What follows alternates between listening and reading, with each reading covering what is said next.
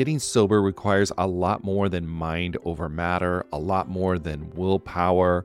It's about leveraging the support around you. People in recovery typically need a mix of medical help, emotional support, and changes in lifestyle to manage their addiction, not just mental determination. As both a therapist and someone embracing the recovery lifestyle, there's one tool I always recommend to people needing extra accountability SoberLink. SoberLink is a high tech breath analyzer system designed to help you get and stay sober. And here's why I love it you'll test the same day every day, eliminating testing anxiety. Friends and family receive instant test results, helping you rebuild trust and preventing relapse. Accountability is a part of that, and it's something to really be embraced. Devices have built in facial recognition so your support circle knows you're testing, and tamper resistant sensors flag any attempts at trying to beat the system so your sobriety is never questioned. So let 2024 be your best year yet. Visit soberlink.com forward slash TAM to sign up and receive $50 off your device. That's soberlink.com forward slash TAM. And let accountability be your guide. Another day is here and you're ready for it. What to wear? Check. Breakfast, lunch, and dinner? Check. Planning for what's next and how to save for it? That's where Bank of America can help. For your financial to-dos, Bank of America has experts ready to help get you closer to your goals. Get started at one of our local financial centers or 24-7 in our mobile banking app.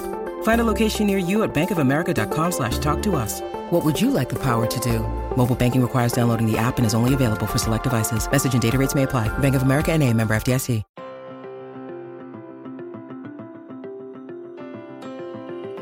Hello, everyone. Welcome to the Addicted Mind podcast. My name is Duane Osterlind, and I'm your host, and we are on to another episode. Today, my guest is Shahjehan Khan. He is a voiceover artist, actor, and musician based in Boston, and he is the current host of the King of the World podcast, which explores his life as a Pakistani American Muslim in the 20 years since 9 11 and in his story, he weaves his own struggle with addiction to cannabis and how all of that came together for him and how he got into recovery. What's really powerful to me about his podcast is really shining light into the American Muslim experience and seeing that impact that had on him and a lot of the people that he interviewed and the complexity of that that I think is so important for us all to understand and for us all to grow. And I would highly recommend listening to his podcast before you listen to this episode as we talk a lot about the podcast and the story I think this episode would make more sense once you hear his story. So check it out King of the World. With that, if you are enjoying the Addicted Mind podcast, please rate and review us in iTunes or share the podcast with a friend. I really do appreciate it. It really does help people find the podcast and gets the podcast a lot of exposure. And I'd encourage you to join our Facebook group just go to Facebook, type in the Addicted Mind podcast, and click join. Okay, let's go ahead and start this episode.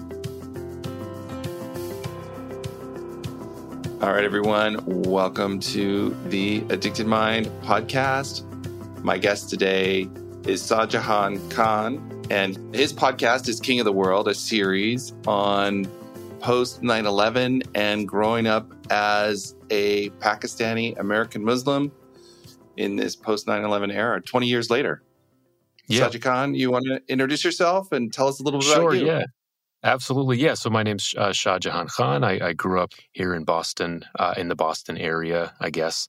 And yeah, I have this. Uh, I, it's funny. I can't believe it's actually out there. This show called King of the World, which is actually my name. Shahjehan means means King of the World. It's a very you know just a standard chill name, I guess.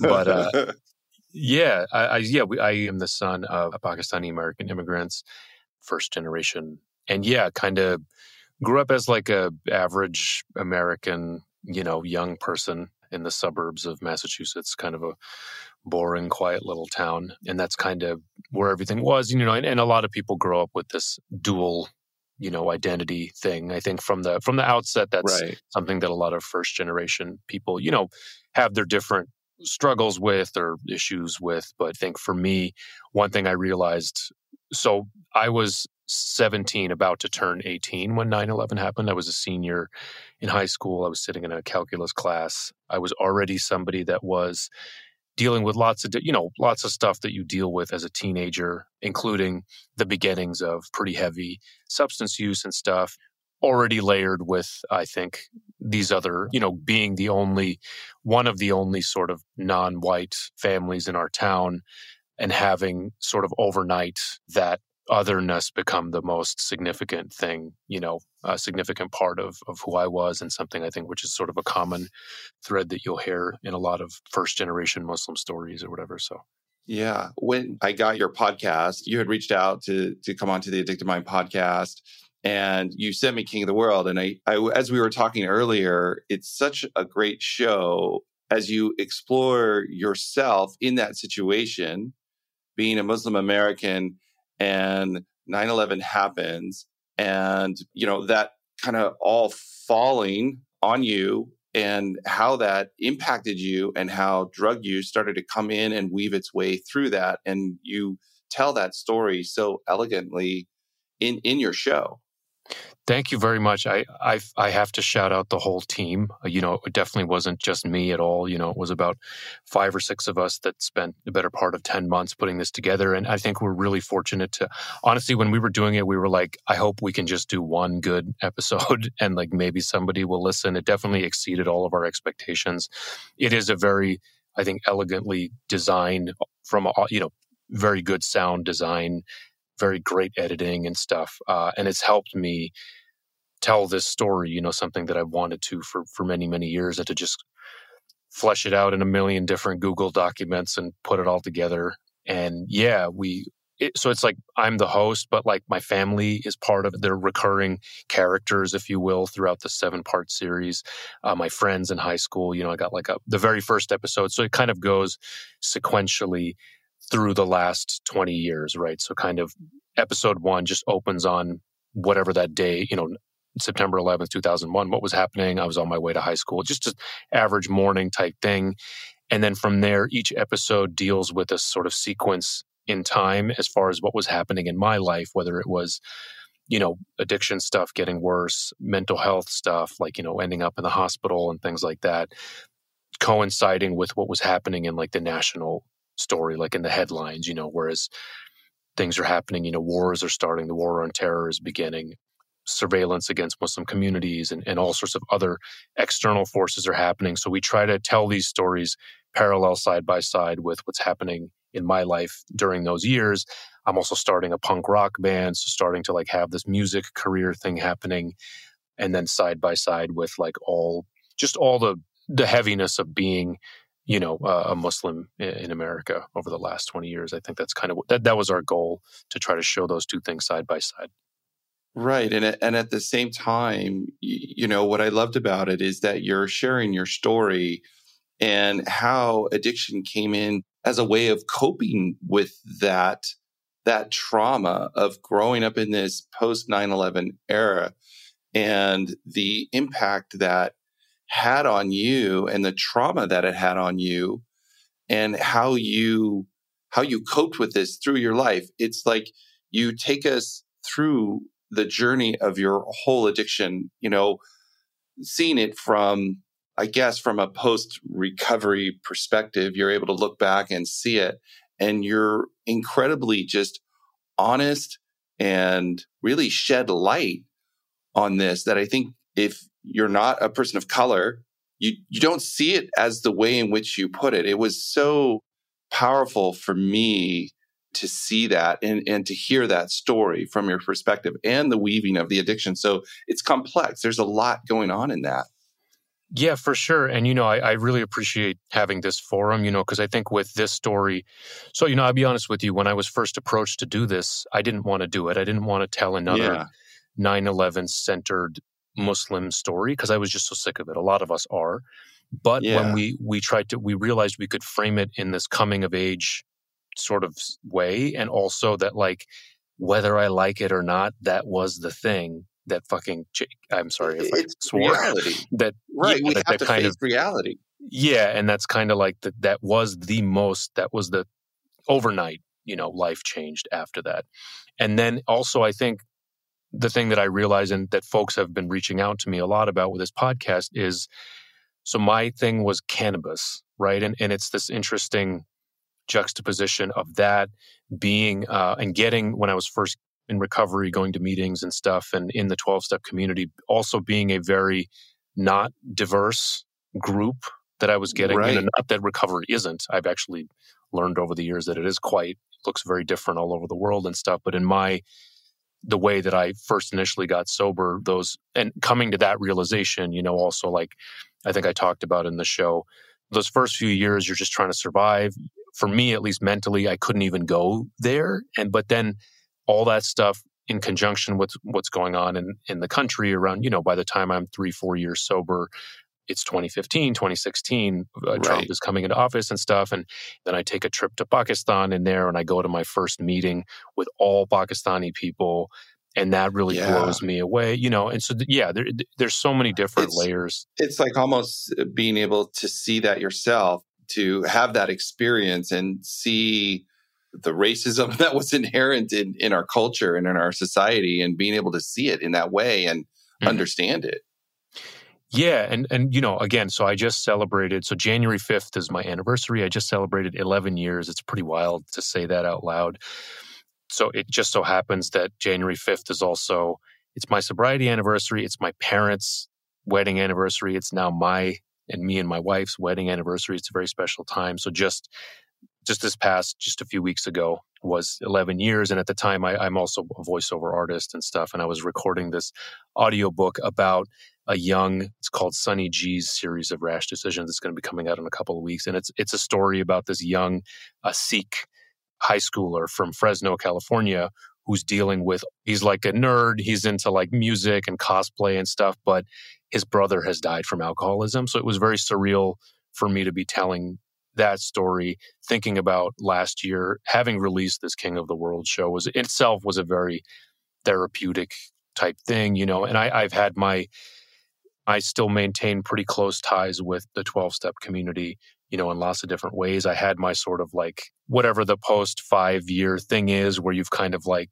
at least in my experience you know like things have gotten really good like what are you going to do now so Right. you know and for me that was like finding a therapist of color right that like i could relate with Mhm. but then also in this last these last couple of years finding this whole community of online meetings where there's frankly a lot more people that like look like me and maybe have had my experience and stuff and I've been able to I've been able to see that like I think doing the podcast in itself was an act in realizing that like it's okay to be this like multifaceted person that just because these little there's all these little pieces that never felt like a cohesive whole and I think a lot of people maybe that are in recovery Right. early recovery right feel like sort of fragmented people and so yeah and it really is that process of that exploration, seeing all these different pieces, seeing how you relate to the world, yeah calling out the truth and being able to see it and, and slowly put it all together. And through your story, you share that process of doing that and bringing it all together and bringing all the pieces together and seeing, I guess, some of the trauma and the impact. I think one of the real powerful stories you tell and what, what I remember is that that moment when you were young, when 9 11 happened and these peers came to question you Mhm. and how like at the time it almost sounds like your body was in shock didn't know the the trauma of it until you had the time to reflect and, and get recovery on it and really see the depth of what was happening to you in the world and at this time Yeah. So that experience you're talking about is in episode one. It's the day after. So on September 12th, I go to, you know, I go back to high school at Acton Boxborough Regional High School here in Massachusetts, where I grew up. And these three kids just asked me flat out, you know, what did your people do the next day? right And I remember that, and I remember just being very confused and stuff. And th- that whole week is is a bit of a blur and stuff.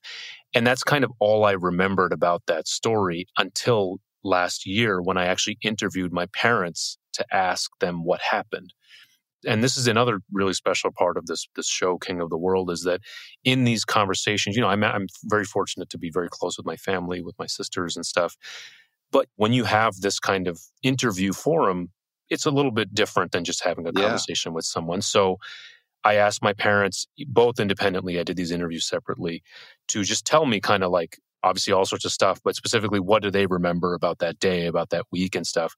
And they both told me that what actually happened was that day I came home, broke down crying in my room, and I just was inconsolable. And also later that week, those same guys like threatened to like beat me up at a party. And even after both of them telling me this independently, I still don't remember that this happened. So that was the first indication. They were the first couple of interviews that I did, I think, for for this show after my friends and teacher and stuff.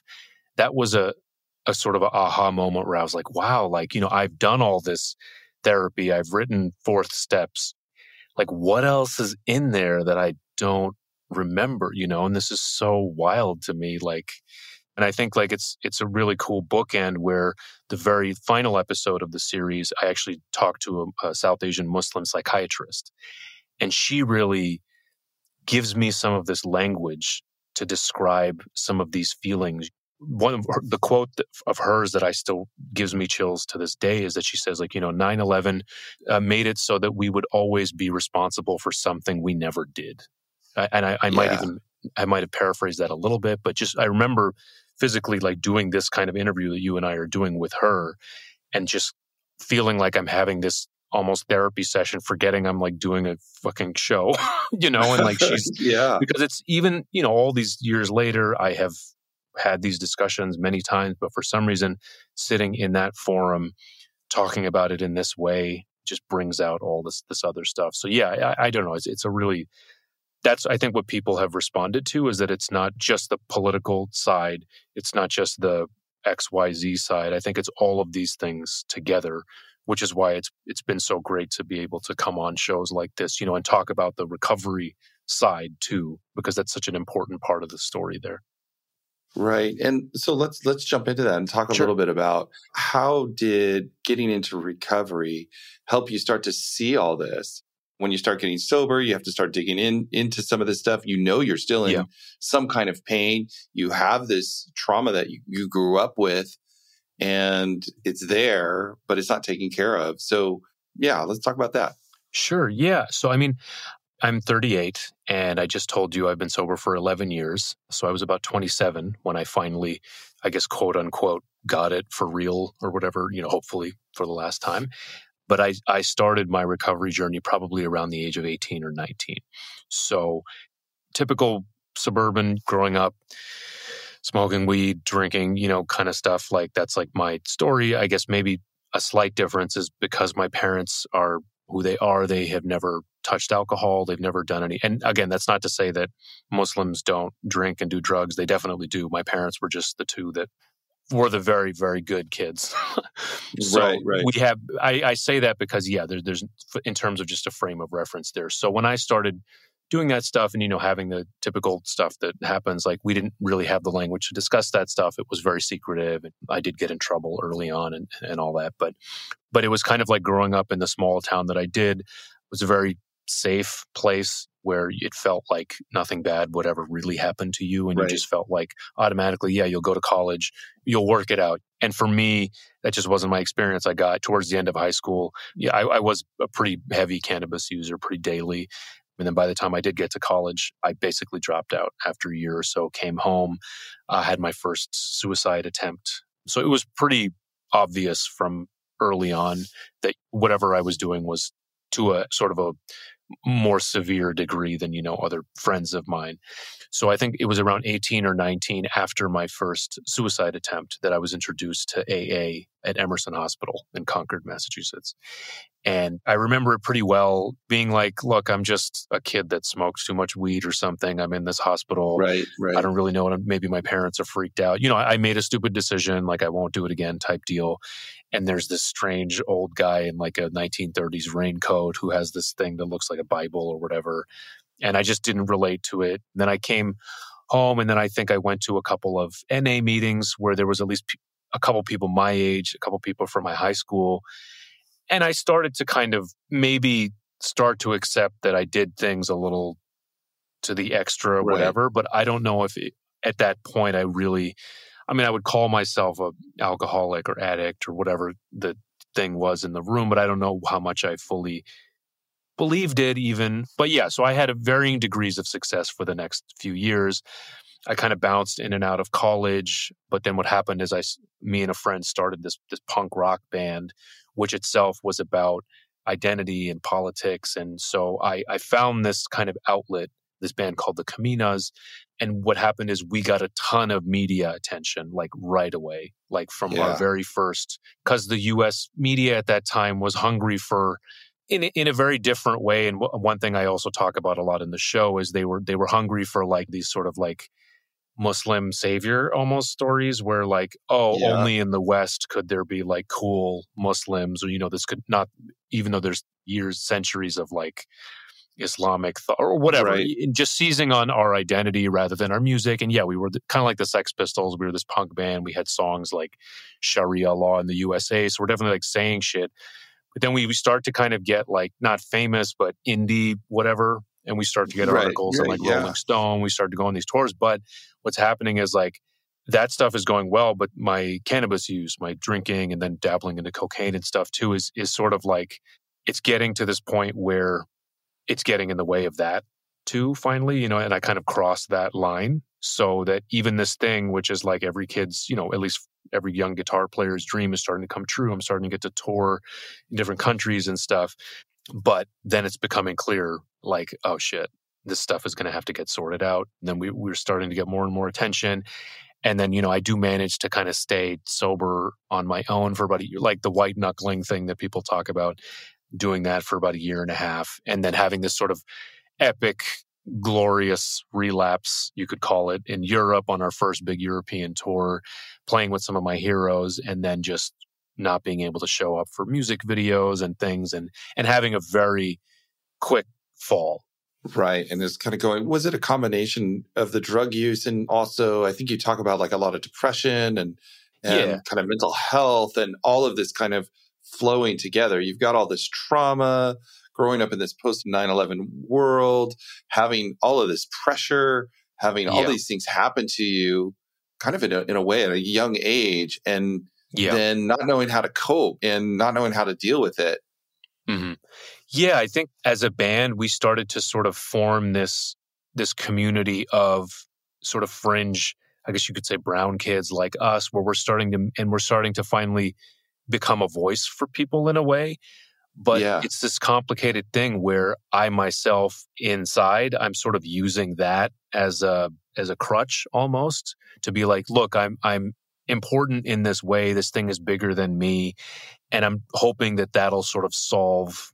That'll be that thing that's the looking outside of me for a solution type thing. You know what I mean? Yeah, like this. If this happens, then everything's going to be okay. Yeah. But you, all that inner work, all that integration yeah. of all the parts of yourself, even the parts exactly. that you have your own phobia against. We, we have to integrate all of that and yeah. you're you're stuck. You can't. Exactly. And yeah, and just kind of essentially playing a character doing it while the the other inside work is still not happening and and so just ultimately being kind of unhappy and un, and eventually unreliable and then kind of yeah having this exit from the band and then really being left with myself, you know, after moving back in with the folks, after, you know, doing this big tour and and coming home and realizing that my world has actually become super small again, like because I'm just really interested in getting paid for shows, going and buying drugs right. and stuff, and then just like, you know, locking myself in my room and everything. And so kind of starting from scratch again. And it just I think I get to that point where I'm willing to finally because I have not not that much left. I don't want to say nothing yeah. because I have extremely privileged to have a place to live, you know, and like not have any, yeah, yeah, because of a lot, you know, and not have to have had any significant but, issues. You know, it's like the, if you could say it like the, yeah, those things, and those are definitely important, but like the, in the spirit, if you want to call it your, yourself there, you know, we mm-hmm. get to mm-hmm. a point where there's nothing left. Yeah, in exactly. The spirit, there's, it's, you're, you're empty.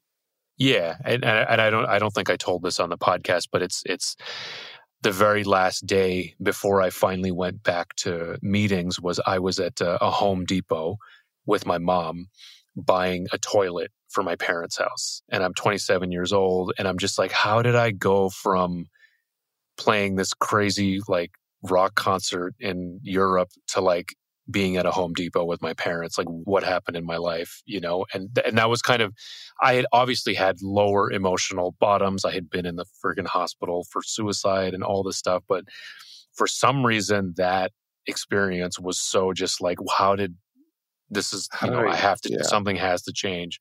So I remember that date was February 18th of 2011, and I know this because of Facebook messages, was when I wrote right. a message to a kid I used to go to NA meetings with. And I was like, hey, man, like, I don't know wow. if you still go to these things. Shit's kind of messed up in my life again. I was wondering if maybe we could talk sometime. 10 minutes later, he's like, I'm picking you up. Let's go. So, wow. And it's kind of crazy how those moments appear for everybody in these different ways yeah. where we reach that space where we say we, we got to change we got to do something. Yeah. And it can be some juxtaposition like mm-hmm. that that just says this isn't this isn't right and yeah. you do something different. And that's great yeah. that you're you know you reached out. That's amazing.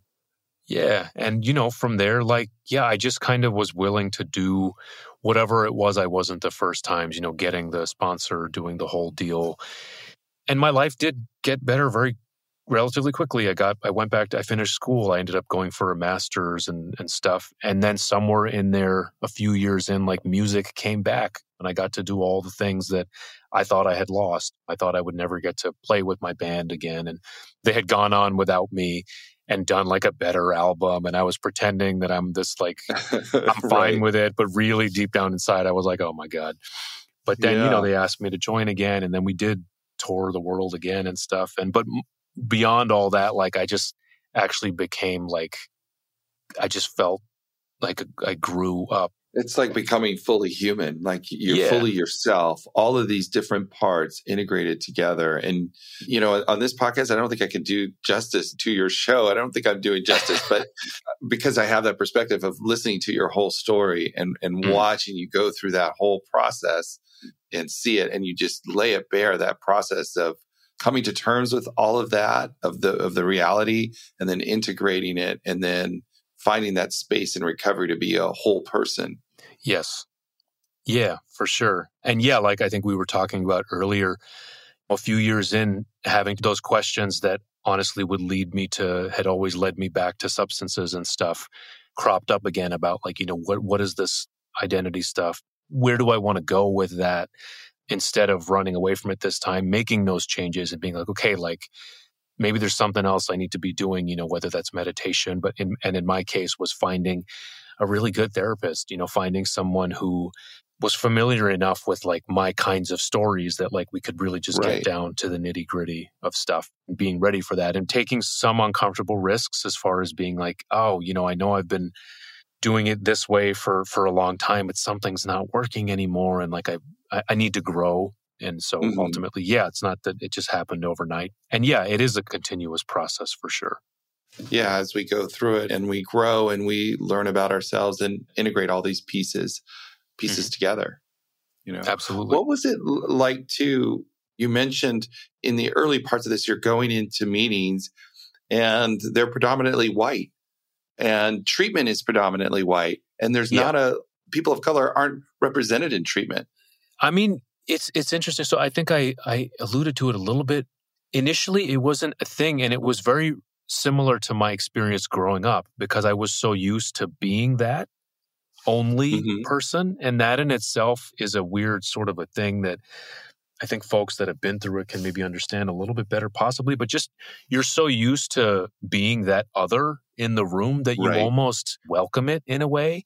It's this thing which it just it can just become very after you sort of cross the line with it there's no going back like I, I, remember and after doing this series actually like thinking about all the you know i will give you one example so one thing that really after which i found it really really hard to go to meetings in my in my in the greater at least the same ones that i was going to right. in this area right. in boston was i was once at a men's meeting where, you know, this guy is celebrating 30 years or something. He's this like AA guru or whatever. And I had just come back from now I'm probably five or six years sober at this point. So I had just come back from doing a, a show with my band, the Caminas in Morocco. And easily one of the my high, highlights of my life, playing this big rock festival out there. And we're all out to dinner after this meeting. The topic of Morocco comes up and it's all white people at the whole meeting, all white men. Right, right. And this guy, he basically says the following. He goes, "Oh, Morocco, man, that place really smells. The airports like smell like cigarettes and stuff." And right. then I'm like, "Okay, I, I was just there. I, I, you know, like." And I'm just at that moment, I'm sort of laughing it off.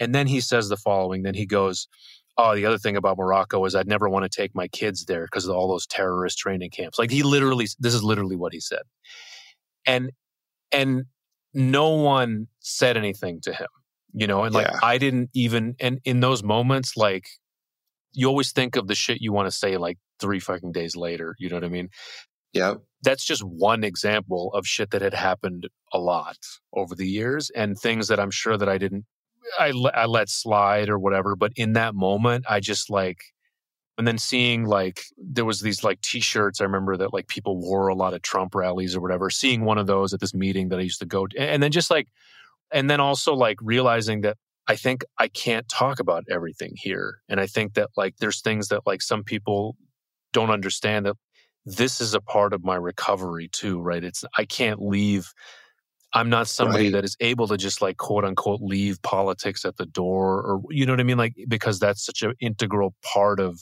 my experience and I didn't even realize that the first few years that some of these and so yeah man so it though after I'd say 2016 2017 was my I guess recovery post 5 year recovery awakening in a way I kind of stopped going to meetings in the same way regularly I focused a lot on therapy and then during the pandemic, I found sort of a community of recovering folks that I could kind of relate with. And, and so it has been a struggle. But the cool thing is just now that there is so, there's a lot more of these kinds of conversations happening. I remember once in, um, yeah. in Boston, folks had started, tried to start uh, kind of like a folks of color and recovery meeting. This was in uh, maybe like when I was a year or so, and I couldn't go there mentally. I just couldn't do, and, and so I didn't want to keep going in that way. I don't know if that makes sense, but uh, now I, I totally support that kind of stuff. And and yeah, because it, it's all, yeah, you you you can't like, yeah, I don't know. There, there's well, I I think you you're eloquently like showing that duality that exists in our culture where there's these unspoken traumas mm-hmm. and judgments that are there and yet there's no voice yeah. for it and and how it all like kind of comes together and i think as yeah. as a society i mean that was what was really i enjoyed learning about that too and as a white person being mm. able to see that and, and be made even more aware of how that manifests and in people of color so you can so i can understand it and and even appreciate it more and i guess what i'm trying to say is like you know, at the end, it is so hopeful because we're bringing this all to the surface so we can mm-hmm. all deal with it and heal. And so your stories about that and about addiction and how it all overlaps and just really well done. I really like it. Thank you. Thank you so much. No, I appreciate it. I, I just, it reminded me of one thing I hadn't thought about in a long time. I remember this one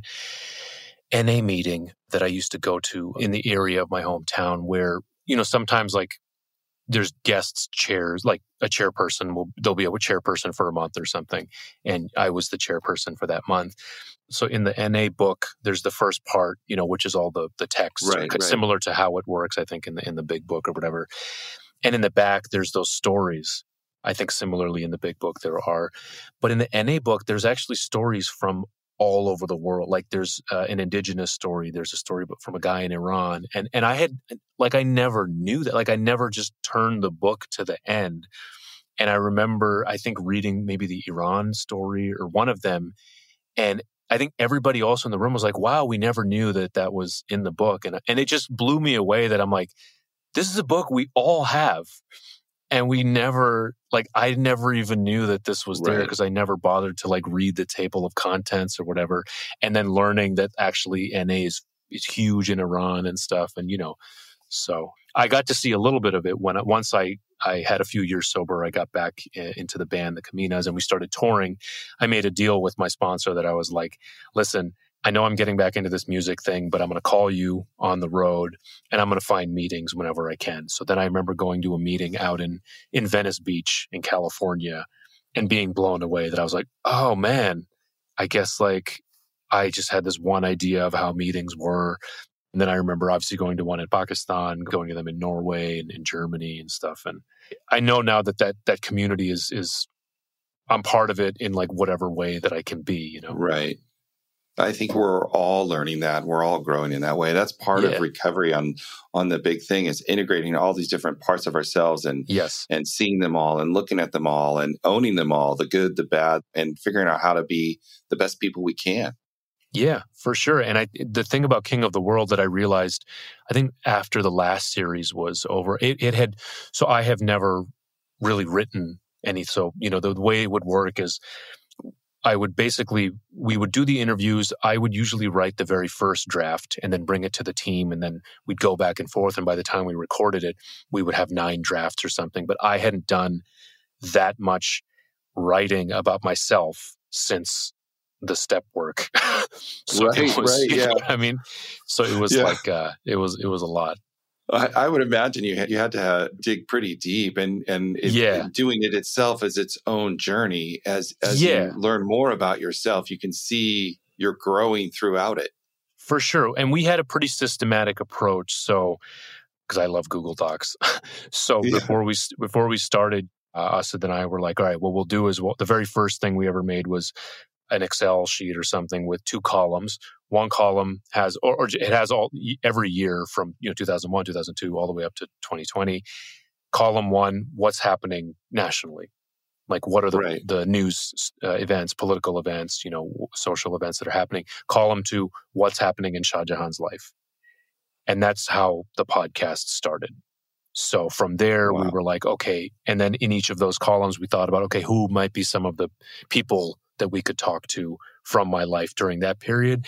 And then also, one thing I don't think I've talked about yet is just the incredible gift that we had of all the different guests that we had on on the series throughout you know we had actors we had historians we had a muslim marine who was basically a year older than me when nine, he was a senior and eh, he was a freshman in, in uh, at, at, college when 9-11 happened. He then joined the Marines and, and then he later would go on to become like a, a, champion MMA fighter and found Pakistan's first MMA league, this guy Bashir Ahmed. Then we talked to folks that had been through some pretty severe hate crimes, folks that had been targets of surveillance. So yeah, in addition to like myself, my family, we're so fortunate to every episode had two or three really amazing guests to help us kind of weave this whole story together. Yeah, and, and put all the pieces together. And I, I think what you share really is is how that our traumatic experiences manifest and they're not always visible and we have to be able to be open to explore them and take the risk to look inside and share them mm-hmm. so that we can heal and we can figure it out and we can integrate all the different parts of ourselves yes. into to live our best life. Absolutely. Absolutely.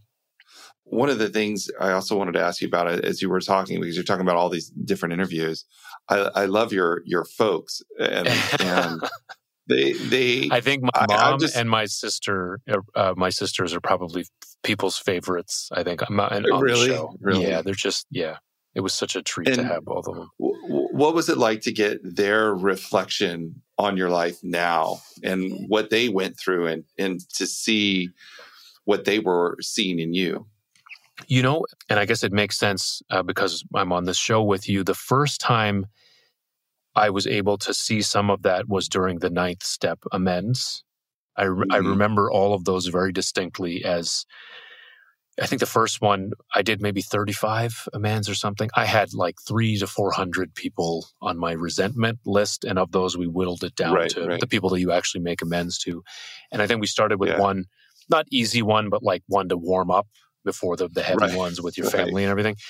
So that was the first time because when you do amends with people, it's, it's about you. It's also about them. It's also kind of, you're sort of putting it out there that like, no, I'm different now and this shit can't happen again. And this is how I'm different. It's essentially just one extra, I think this is the way I look at it, layer of armor or whatever in the sand to help you really be like, no, I'm committing to this way of life and stuff. So that would have been maybe eight years ago. I think that I probably did those with my family. So I think this was the first time since then that I was able to do this kind of a thing with them. And I had a series of interviews with both my parents, each individually, my mom and my dad. And then I have two younger sisters. And actually, there's going to be a bonus episode where there's a follow up to this series uh, with my sisters as well, which is going to be coming out in a few weeks. And then actually, I'm a co host of another show called Immigrantly, where my mom is going to be a guest. I'm actually, in about a month or so, we're going to be driving down to New York and I'm bringing her into the studio and she's going to talk about this show is called Immigrantly. I'm co hosting with uh, someone called Sadia Khan. This is their 13th season. It's like a co production between their company and our company, Revelion. But this season is about love and relationships. So my mom is going to talk about arranged marriage. So we're a pretty, very close family. We've been through a lot, you know, especially like the stuff that I went through early on. So I think that our communication and openness as a family has has been pretty strong for many years. One thing that I learned a few weeks ago happened. My mom has been in retail for a very long time. She was one of the managers of Lord and Taylor here in, in Boston for a while. She, since Lord and Taylor closed after the pandemic, she's now uh, a manager at Saks uh, up in New Hampshire and some racist shit happened to her there. And wow. you know, she it, being in retail, being a woman of color in retail, she has a lot of stories about this stuff. But something happened recently where she kind of stood up and said something to this person. And a, a few weeks ago, when she was telling me and my sister about this, she started crying and she said, "The reason that I was able to say that is because of your the show like she she looked at me and she pointed at me and she said that like because of the things wow. that you said in your show like that gave me and i'm not trying to i mean it's years of other stuff too but she said that i think there was something and that was something i wasn't expecting that like this obviously is a in a way you could say a selfish kind of storytelling whatever and it's like my healing and stuff but i never imagined that like it could help the family in a way and help right. my mom heal in a way and like voice these things that you know for years are these microaggressions that build up in you and that that she yeah you know, and that was that was something super powerful. Well, it, it helps everybody. I mean, you're you know, it gives all of us strength. I mean, having that mm-hmm. voice and putting that out there and calling out reality, yeah, is what we all need. And yeah, and it and it's powerful.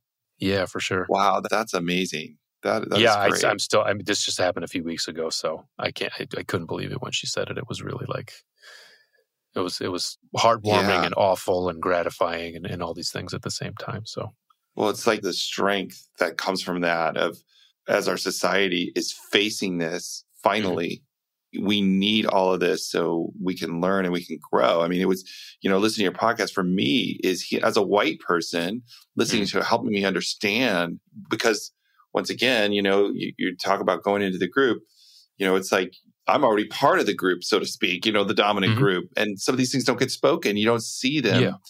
And to be able to see them and for me to grow as a person as well is really, it was really powerful for me.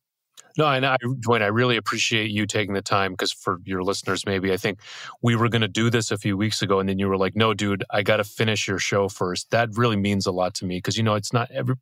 We all have we're yeah. all very busy we have things to do, but like that really meant a lot to me that you that you took the time to listen to the whole thing.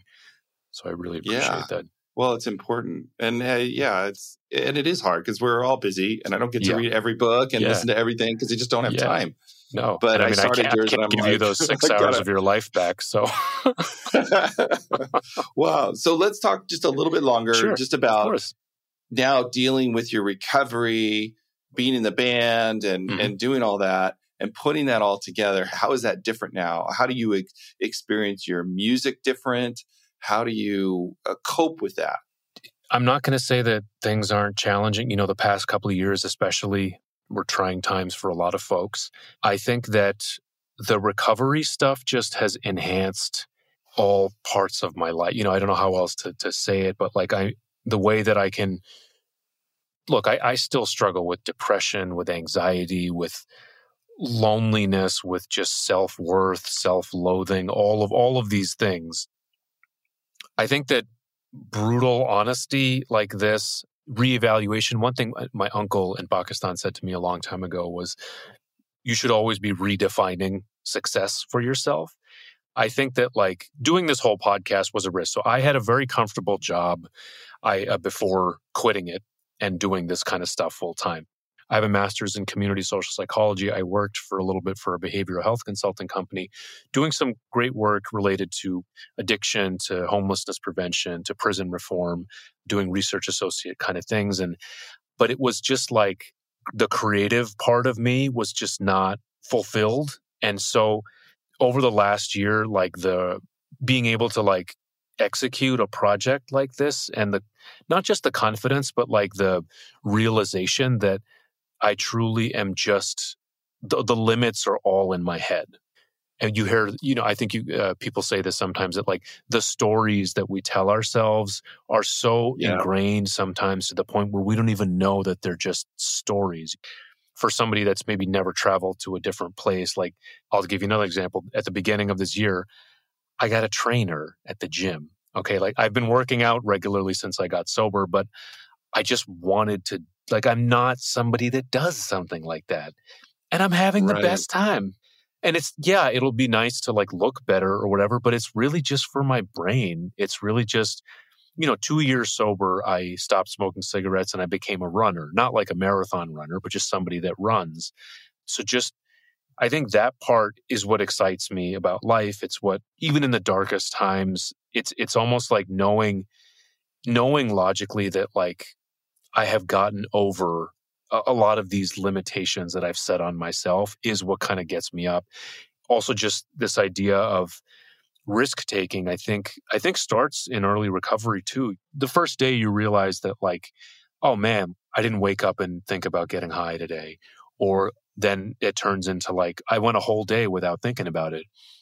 And then before you know it, a few, di- you know, it's been oh my god how long has it been since i even thought about it or you know and oh my god i'm at this right. concert and i i remember once 5 years ago we were doing a gig we were about to after i'd come back to the band we were about to fly to norway to do another show and i was out all night with my band and i was at this party and another friend of ours turned and i'm very open about obviously sobriety and everything right, and this right. friend turned to me and he was like dude like you don't even need to drink or anything. And I had even not even been conscious of the, you know, like it was, and just right. that realization that like until he said it, I didn't even notice that people were drink, you know, going from somebody right. who never could have imagined going to a concert and not, you know, being freaked out by like people using or drinking or whatever. And, but I just, just from taking that time to really work on myself, also, yeah, man, just like being okay with the down stuff, like realizing right. that like that's something that I think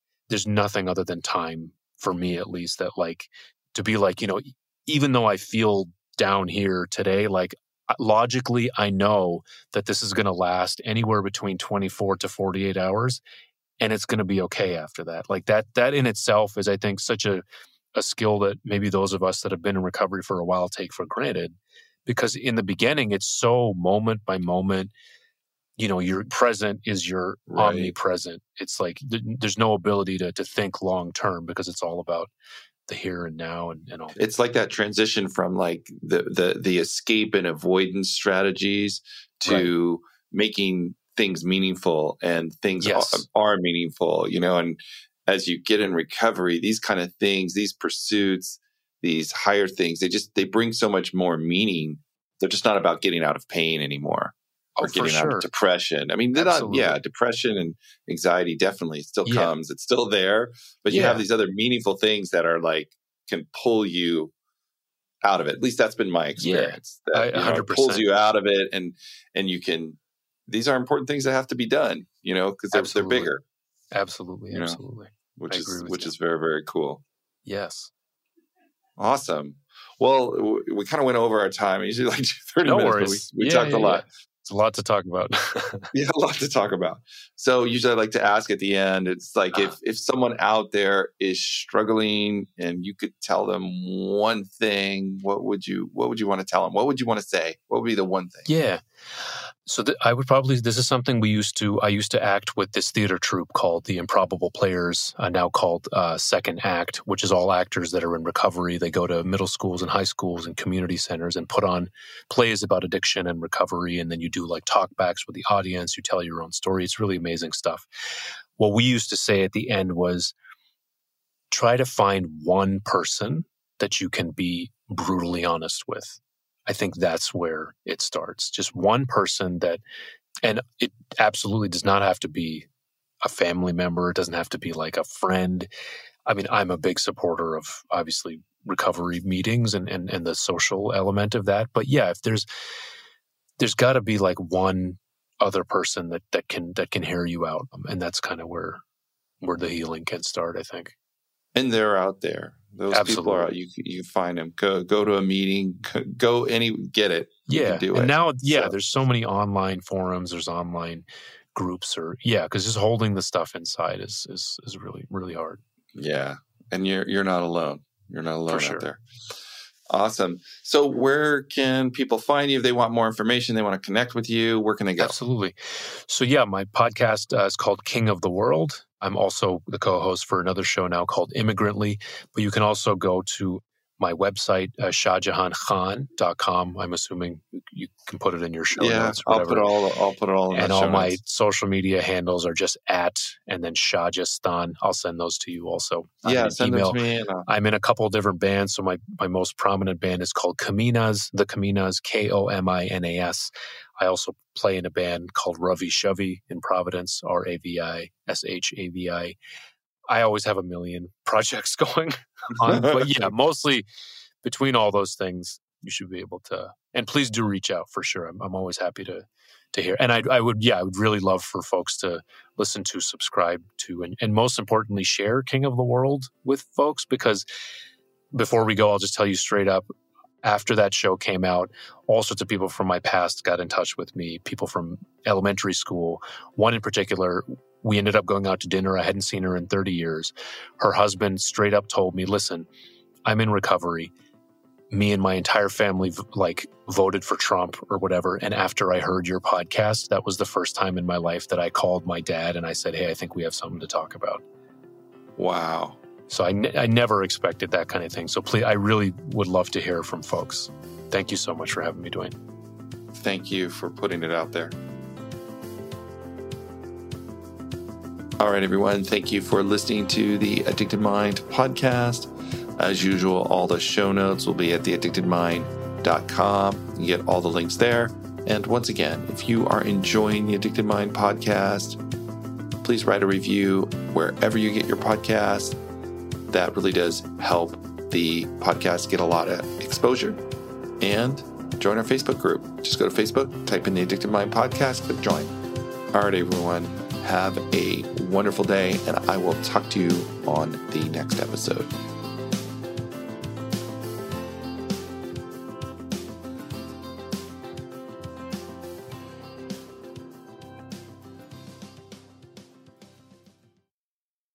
Oh, hey, it's Erin. And I'm Michaela, and we're the hosts of the Two Sober Girls podcast, and we are on a mission to spill the wild truth about sobriety. Forget the rose all day cliche. Sobriety is flipping amazing. Absolutely. It's not just about quitting the drink, it's a gift you give yourself and your loved ones. So, what are you waiting for?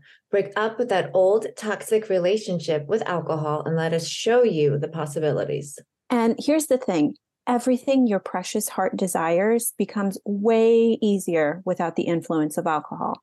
We're not just two sober girls, we're also wellness coaches. We're here to show you how to optimize health, lifestyle, and beauty, feel sexy and alive as F.